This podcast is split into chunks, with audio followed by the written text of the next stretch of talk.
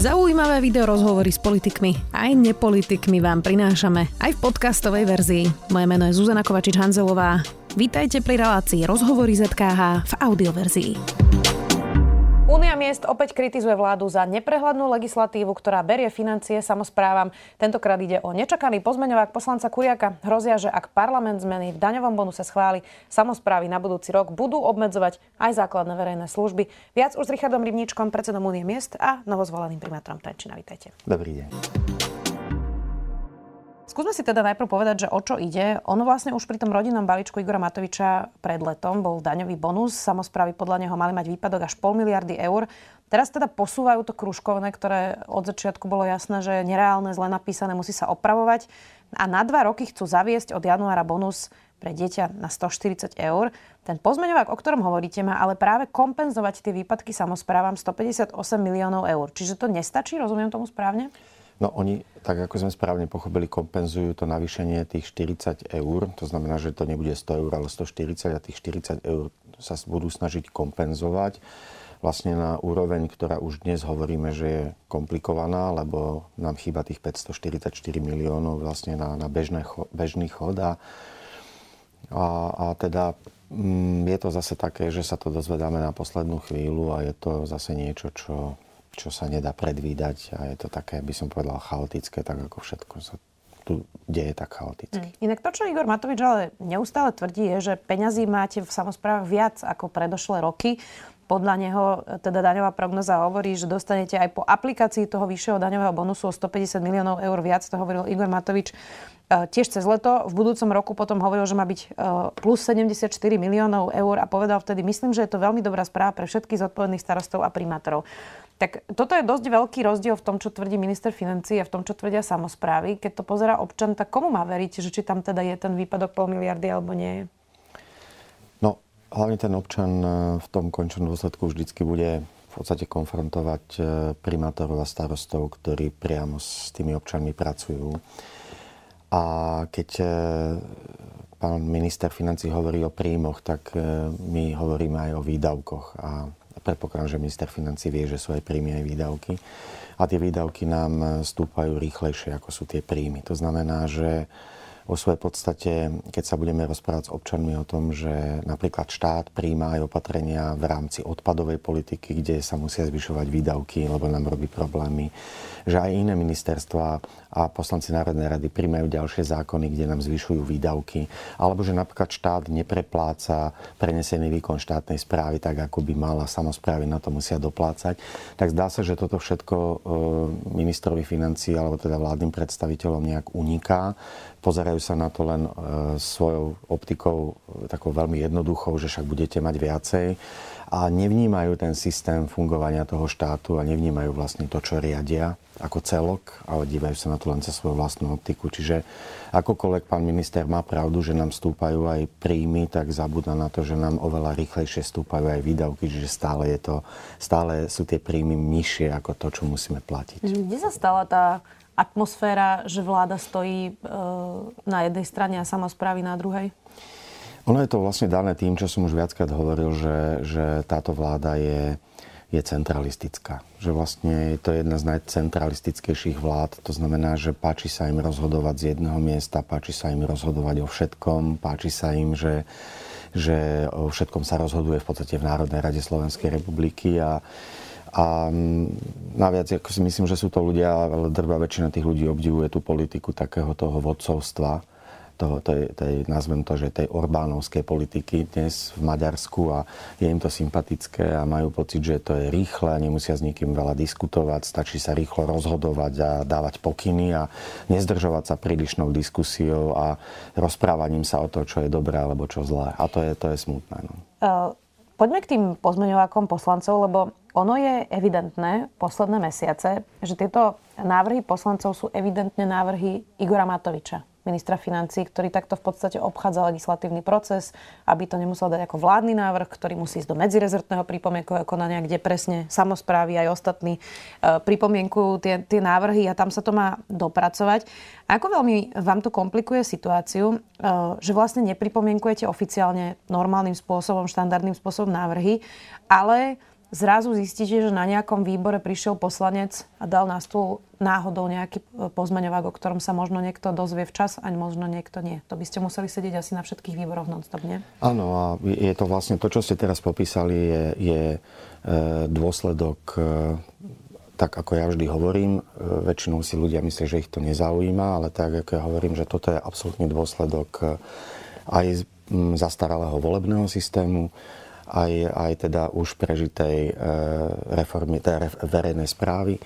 A vlastne ten systém v tom štáte vlastne umožňuje to, že, že e, sa v podstate všetky rozhodnutia robia v Národnej rade e, rýchlymi rozhodnutiami a ten systém je degradovaný a v podstate tá krajina je vo svojej podstate, dá sa povedať, že v nepredvydateľnej situácii. Čiže ja mám ako konzervatívec predstavu o tom, že konzervatívna vláda má byť, e, v nej má byť poriadok, e, má byť e, nejaká disciplína, má byť predvídateľná a nejakým spôsobom by sme mali vedieť, kam nás vedie. A toto nie je konzervatívne, toto je štandardné, by som povedal. Toto podľa mňa majú konzervatívci aj liberáli spoločné, že majú platiť pravidlá a normálny legislatívny proces. Áno, dá sa to tak ponímať, ale ja, ja, ja ako keďže dnes sa tvárime, že vlastne máme akože konzervatívnu vládu, no tak ja ako konzervatívec, ktorý sa hlásim ku konzervatívnym hodnotám, ja sa tak hlásim, ja nikdy som sa tým netajil, tak ja si proste myslím, že toto nie je konzervatívna vláda, lebo ja si proste myslím, že, že normálna vláda e, tak ako som povedal, má disciplínu, predvídateľnosť a svojím spôsobom vieme, kam nás vedie. A aká to teda je vláda, keď nie je konzervatívna? Ako by ste ho opísali? Ehm, nazval, nazval by som ju, že je to taká, by som povedal, že vláda momentu. Proste, že vláda, ktorá nemá nejaký zásadnejší cieľ, ale v podstate má moc a snaží sa tú moc e, využiť na okamžité a rýchle nápady, e, ktoré sa im pozdávajú a zdávajú, zdá, zdajú sa pekné. A dnes je tá situácia taká, že aj tento volebný systém, ktorý tu dnes máme, ukázal napríklad v našich komunálnych voľbách nedávno, že množstvo poslancov Národnej rady Slovenskej republiky neprešlo väčšinovým volebným systémom, kde ľudia kružkujú príbehy a osobnosti a nedostali sa do parlamentu, do regionálnych alebo lokálnych parlamentov, pretože jednoducho sa ukazuje, že ich ľudia nechcú, že im neveria.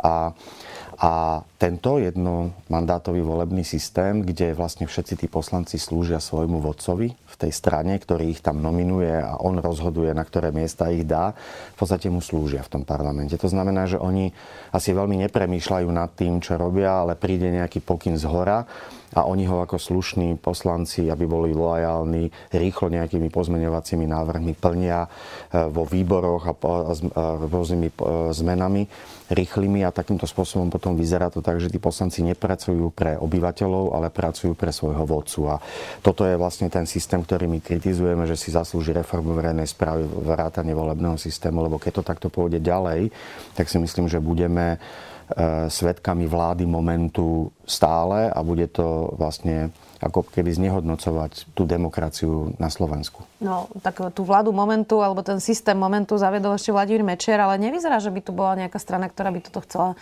zmeniť, pretože tie strany sa tomu prispôsobili a všetky sú takto vystavané, nie? Vyzerá to tak, že žiadna z tých politických strán nemá tú odvahu na tú reformu verejnej správy. V konečnom dôsledku aj táto vláda to má v prvom vyhlásení vlády. V podstate za dva roky neurobili vôbec nič. Tejto myšlienky sa vzdali e, ako poviem, urobiť poriadok v systéme fungovania štátu, pretože ten, ten štát je, je tak prebyrokratizovaný a tak veľmi zle nastavený, že už ani vlastní občania mu nerozumejú a skôr ten štát im kladie prekážky, aby mohol fungovať, ako im ho zjednodušuje ten život. A a nikto to nechce riešiť, nikomu sa to nechce riešiť, zdá sa, že to nikto nepovažuje ani za dôležitú tému, ale potom sa všetci vlastne divíme, že prečo to tak je a, a, a ako to je. A ja hovorím, že, že je to preto, lebo keď v rodine alebo vo firme alebo v nejakom spoločenstve máte zle nastavený systém a ten je nefunkčný, tak nejakým spôsobom sa rozpadáva.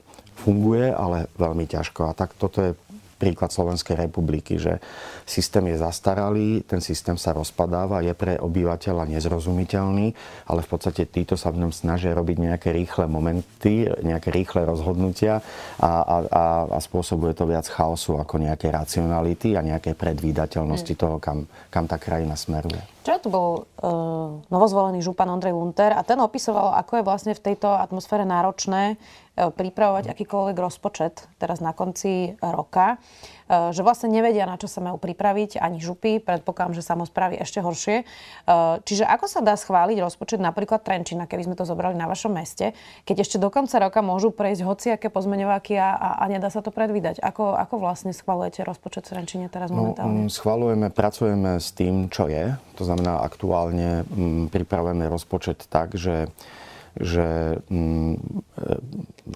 predvídame nejaké príjmy, mm, riešime nejaké výdavky a v podstate e, snažíme sa schváliť niečo, čo za pol roka možno nemusí platiť, alebo zase niečo v Národnej rade schvália, čo budeme musieť zmeniť. Ale viete, musíme mať vyrovnaný rozpočet. Jediná vec, ktorú nám teraz pomohla, pomohli v Národnej rade, je, že budeme môcť čerpať rezervné fondy na vykrývanie bežných výdavkov, čo nám môže veľmi pomôcť. Ale aj keď, pri tých energetických témach napríklad pri energetických e, témach.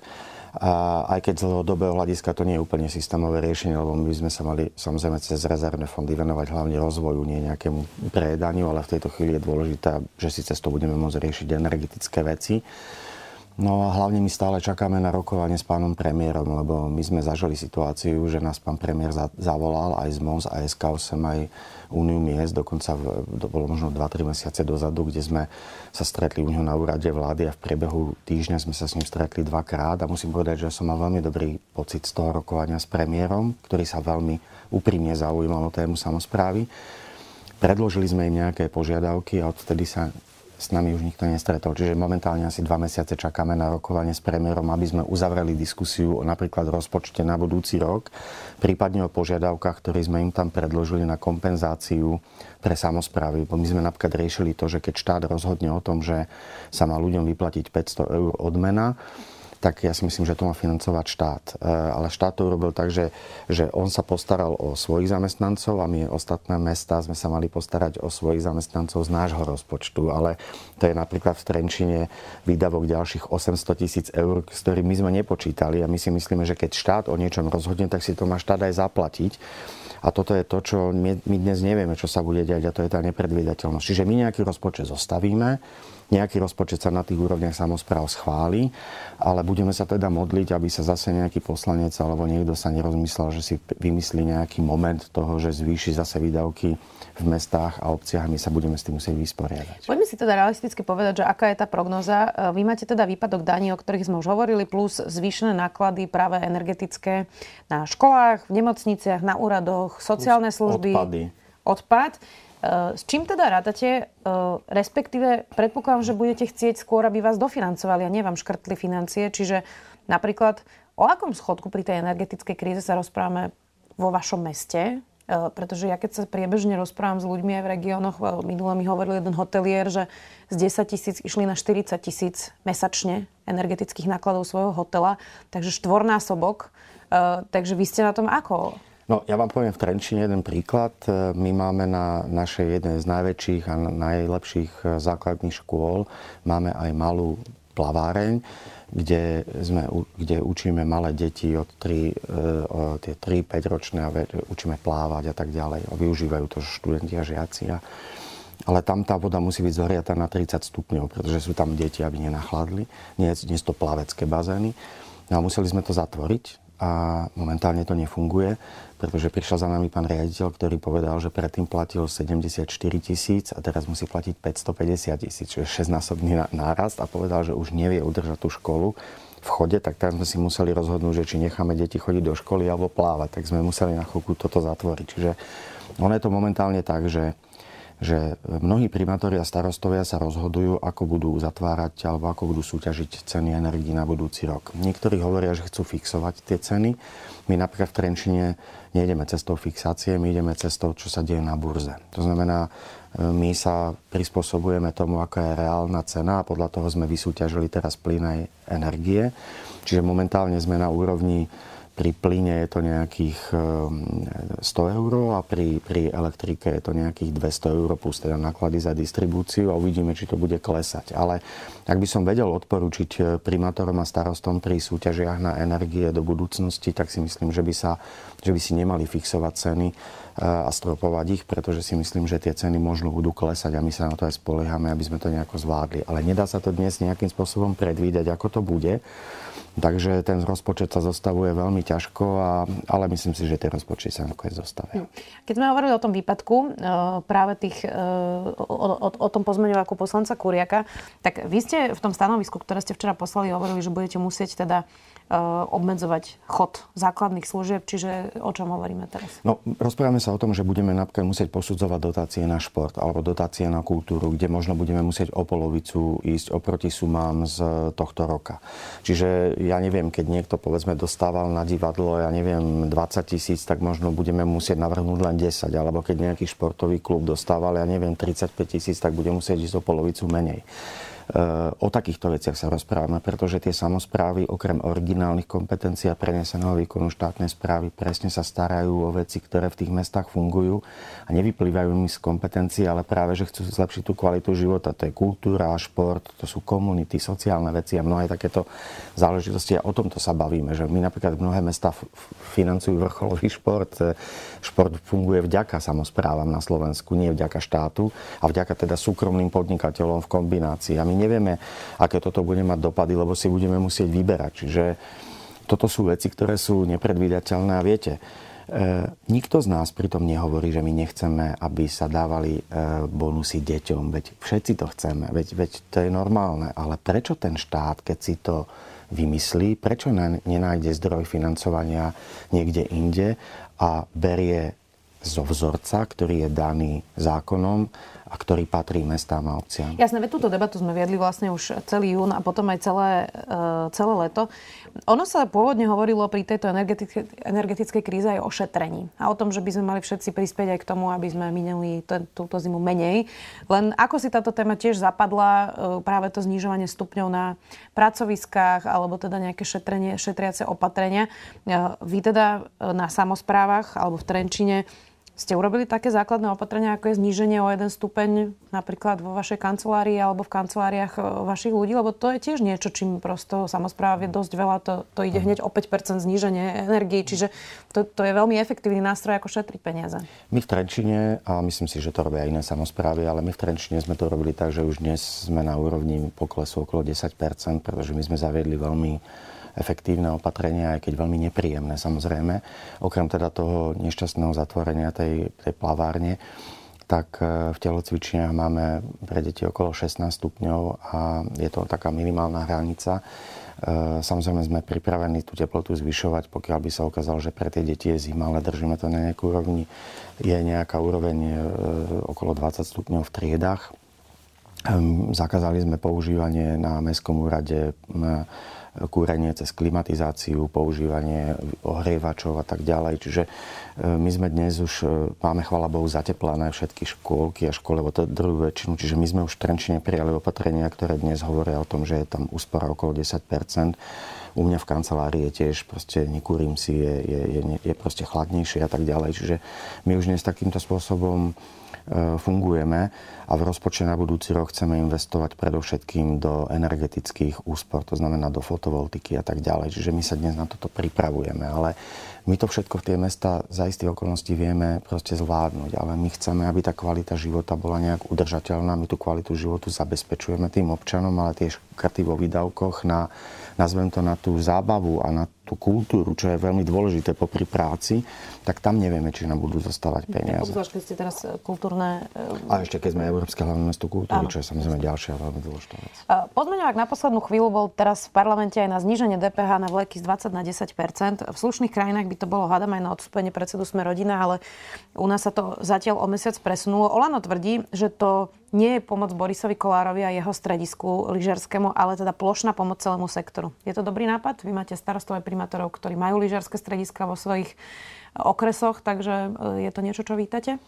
Ako úprimne poviem, ja som sa o tom to s, s našimi kolegami, ktorí toto ne, neriešia. Ja sa nerad púšťam do tém, na ktoré nie som veľmi partner na diskusiu, čiže ja úprimne poviem, že nechcem toto komentovať, pretože úprimne tomu nerozumiem. Neviem, či to pomôže, nepomôže. Určite tým, ktorí to prevádzkujú a budú zabezpečovať tie služby, tým to určite pomôže. Takže ja osobne nechcem sa do tejto témy púšťať. Je to skôr... E, otázka z mojej strany alebo našej strany ako primátorov tá, tej filozofie. Že viete, tá predvídateľnosť. Že zase toho, na poslednú chvíľu náhodou. Áno, že, že sú to proste tie momenty, ktoré prichádzajú a vy neviete, prečo sa to zrazu stane, kto to kedy pripravil, zrazu sa to udeje v tom parlamente. Viete, že, že vy, vy vlastne, viete, že začíname, začíname sa ako keby dostávať do tej situácie, ako hovorí ten vtip, že, že prosím vás, e, chytajte si čiapky a bojte sa, lebo začína zasadať Národná rada Slovenskej republiky, aj, že, lebo zase nevieme, čo bude. A keď si napríklad predstavíte, že v takom Švajčiarsku, ak sa nemýlim, zasadajú v parlamente možno 3 alebo 4 krát do roka a dopredu vedia, o čom budú rokovať a dopredu o tom diskutujú a vlastne vedia sa na to pripraviť, tak je to ako keby úplne, že nebe a, nebe a dudy. A viete, keď my hovoríme o predvydateľnosti, tak jak ste to povedali, že, že proste vy keď nedokážete si povedať, kam tá krajina ide, ako napríklad chce narábať s mestami a obcami, ktoré sú veľmi dôležité, pričom pán premiér hovorí, že sme jedný plúc a máme fungovať oni nás vlastne ako tú druhú časť tých plúc neustále ako keby prekvapujú, tak ja, je najhoršie je žiť v krajine, ktorá neviete, kam smeruje. Že vlastne vždycky vás niečo prekvapí a rozhodujú o vás, a úprimne to poviem, rozhodujú o vás poslanci v Národnej rade, ktorý keby nebol tento jednomandátový systém, čo sa teraz ukázalo, tak v priamej konfrontácii väčšinových volieb, kedy vás volia ľudia, by ich nikto v živote nezvolil. Čiže inými slovami, pravda je taká, že dnes o vás rozhodujú ľudia, ktorí vo svojej podstate v rámci parlamentných volieb možno získajú 1200 hlasov alebo 2300. Hej, však to je úplne že smiešne. To nie je žiadny reálny mandát, ale oni sa tam vyvezú na základe svojho vodcu, ktorý ich tam dá na základe toho, či sú poslušní, dá ich na prvých 15 miest a keď sa tam oni dostanú, tak ho musia poslúchať. A to je to je to nebezpečenstvo tej centralizácie moci, o ktorej my teraz hovoríme, lebo tí poslanci sú viac menej poslušní, lebo potrebujú posú, počúvať svojho stranického vodcu. Tak keď už pri tej e, politickej téme, e, tak vy ste teraz opäť e, vyhrali ďalšie voľby. Uh, Ondrej Lunter veľa hovorí o tom, že teda možno má aj ambíciu ísť do vysokej politiky a uh, priniesol teda názor, že demokratická časť politických strán musí začať spolupracovať aj so stranou, ako je hlas. E, a začala sa o tom taká debata, videla som aj medzi stranami, niektorí hovoria, že či spolupracovať s hlasom, niektorí nespolupracovať s hlasom.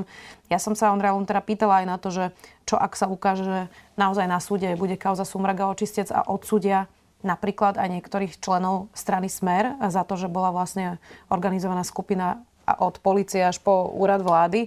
A teda veľká časť hlasu bola vlastne prítomná pri, pri, pri celom tomto, ešte v strane Smer, tak teda spolupracovať s hlasom z toho vášho konzervatívneho demokratického spektra alebo nespolupracovať?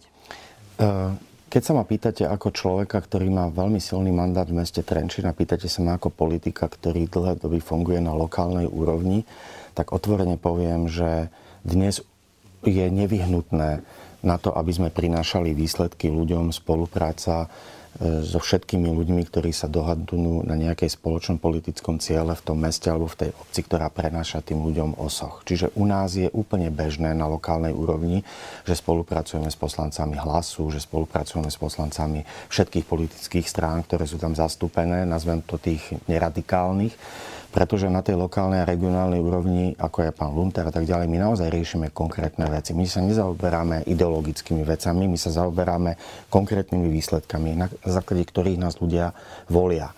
Vždy sa môže stať, že akéhokoľvek politika v akejkoľvek politickej strane môžu odsúdiť. Môžu. To sa môže stať na lokálnej úrovni, to sa môže stať na centrálnej úrovni a tak ďalej. Ale dnes odmietať akúkoľvek spoluprácu, povedzme s hlasom, je, nepre, je, je v podstate krátkozráka záležitosť, pretože eh, že s kým iným akože ešte potom chcete spolupracovať. Eh, ne, nemáte na výber si teraz povedať, že budete spolupracovať len s týmito stranami. Jednoducho v politike hovorí sa, že, že keď chcete mať dobrého priateľa v politike, kúpte si psa. E, politika není o priateľstvách, politika je o nejakom spoločnom politickom cieli. A ja si myslím, že keď má niekto normálny politický cieľ, ktorý slúži pre občana, tak sa má dohodnúť na spolupráci. Keď medzi, na tej ceste spolupráce niekoho medzi tým odsúdia, no tak prídu iní. Ako e, príde nejaký iný človek a ten bude spolupracovať, ale stavať to striktne na tom, že čo keď oni budú odsúdení, no tak nech ich odsúdia.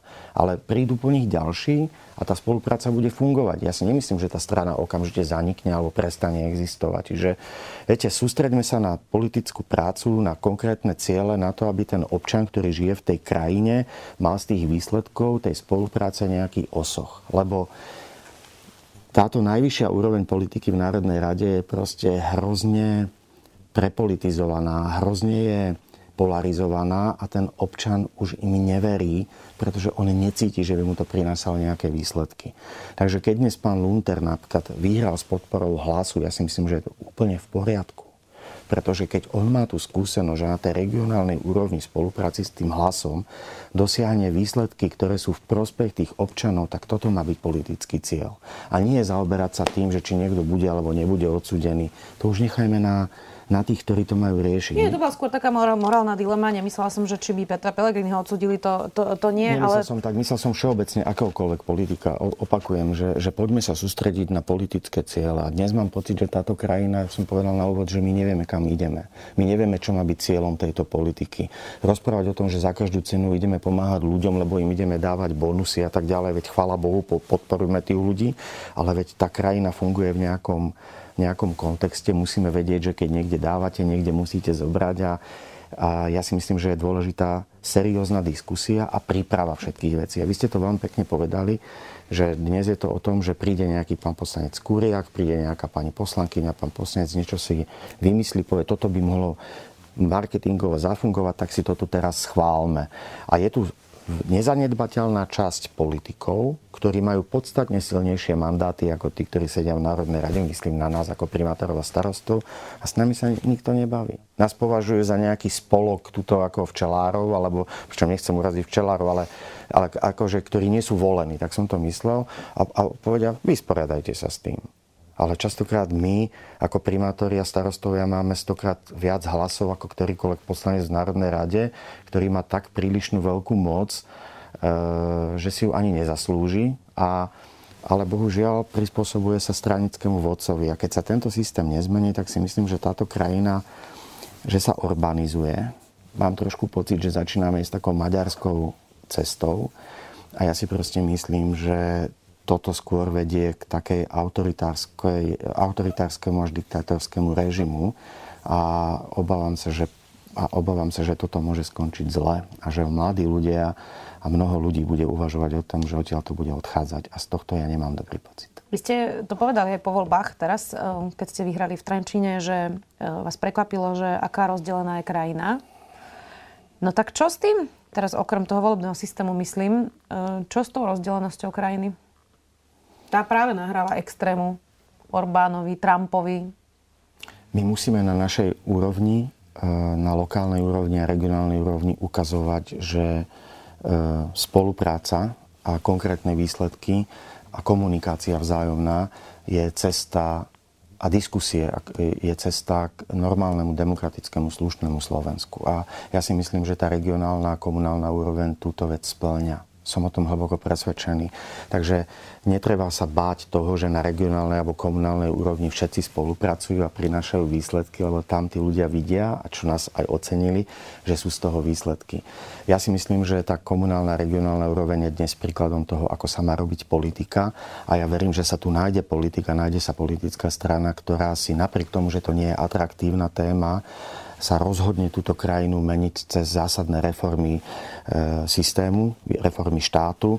To znamená zjednodušiť, reform, e, zjednodušiť fungovanie pre obyvateľa, zjednodušiť mu život a v podstate z, e, sprehľadniť ten systém a hlavne decentralizovať. To znamená rozložiť tú moc na viac území a na viac miest, aby sa nerozhodovalo o všetkom a hlavne o všetkom len v Národnej rade Slovenskej republiky a len vo vláde, lebo keď toto sa bude posilňovať, tak si myslím, že tá krajina skončí zle. Takže treba sa pozerať na regionálnu a lokálnu úroveň. Tam je príklad toho, ako sa má robiť politika Slovenska. Ďakujem, že ste si našli čas. Richard Rybníček, primátor Trenčina, predseda Unie miest. Ďakujem. Ďakujem pekne. Počúvali ste podcastovú verziu relácie Rozhovory ZKH. Už tradične nás nájdete na streamovacích službách, vo vašich domácich asistentoch, na Sme.sk, v sekcii Sme video a samozrejme aj na našom YouTube kanáli Denníka Sme. Ďakujeme.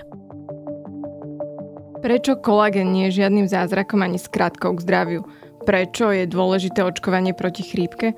A ako je to s vitamínmi a čo má imunita spoločné s črevnou mikroflórou? Ja som Denisa Koleničová a na všetky tieto otázky budeme hľadať odpovede v novom týždennom podcaste denníka Sme Vizita. Spolu s hostkami a hostiami sa budeme rozprávať o zdraví aj chorobách, o tom, čo funguje aj čo nefunguje, alebo kedy vám predajcovia liečivých zázrakov len obyčajne klamú.